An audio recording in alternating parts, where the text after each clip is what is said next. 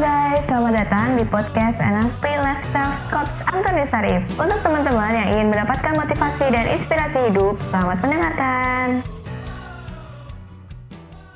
Halo, jumpa lagi bersama saya. Iya, apa sih self-talk negatif? Self-talk ya, saya mau berbicara mengenai self-talk. Manusia kadang ada suara-suara di kepala, self-talk atau kata-kata dari diri sendiri. Self-talk itu bisa positif, bisa negatif. Menurut beberapa penelitian mengatakan self-talk itu biasanya sampai 10.000 self-talk, 10.000 sampai 15 self-talk per hari dan sebagian besar negatif. Ketika seseorang mempunyai self-talk negatif, maka diri akan menjadi orang yang minder dan tidak menjadi percaya diri. Nah, saya ambil contoh. Ketika Anda lagi mau melakukan sesuatu, ada suara mungkin yang mengatakan pada diri Anda, Anda nggak layak sukses, kamu tuh dari keluarga miskin, nggak mungkin jadi sukses. Nah, self-talk negatif itu yang kadang menghambat dia mencapai tujuan.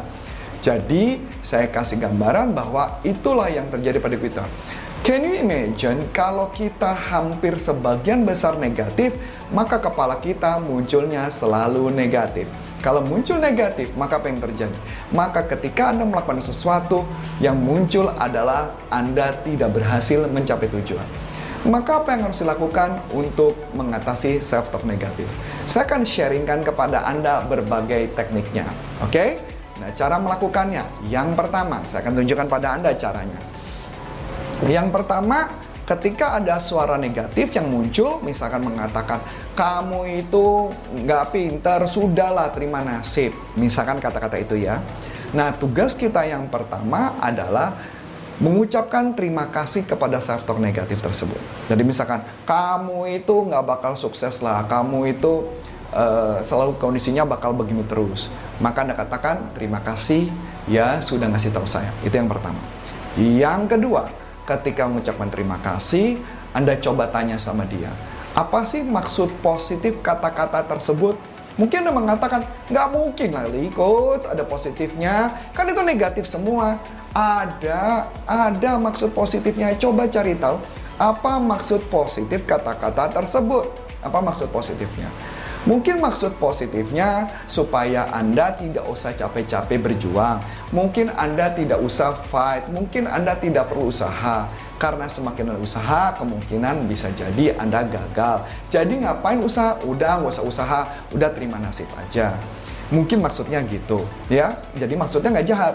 Nah, setelah Anda tahu apa maksud positifnya, yang ketiga, apa yang harus Anda lakukan?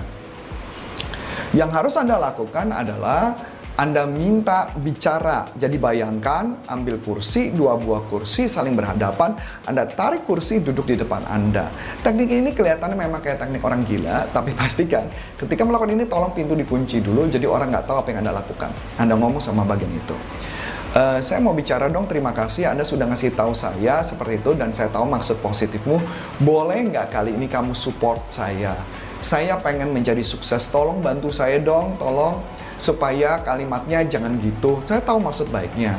Hanya coba bisa nggak kalimatnya mengatakan bahwa ya kamu harus belajar lebih keras lagi dong kalau kamu mau sukses. Jadi setiap ada yang saya gagal, kamu mengatakan, ayo kamu bisa, ayo belajar lebih keras lagi, kamu bisa kok. Dengan kata-kata tersebut pasti akan membantu kita mencapai tujuan.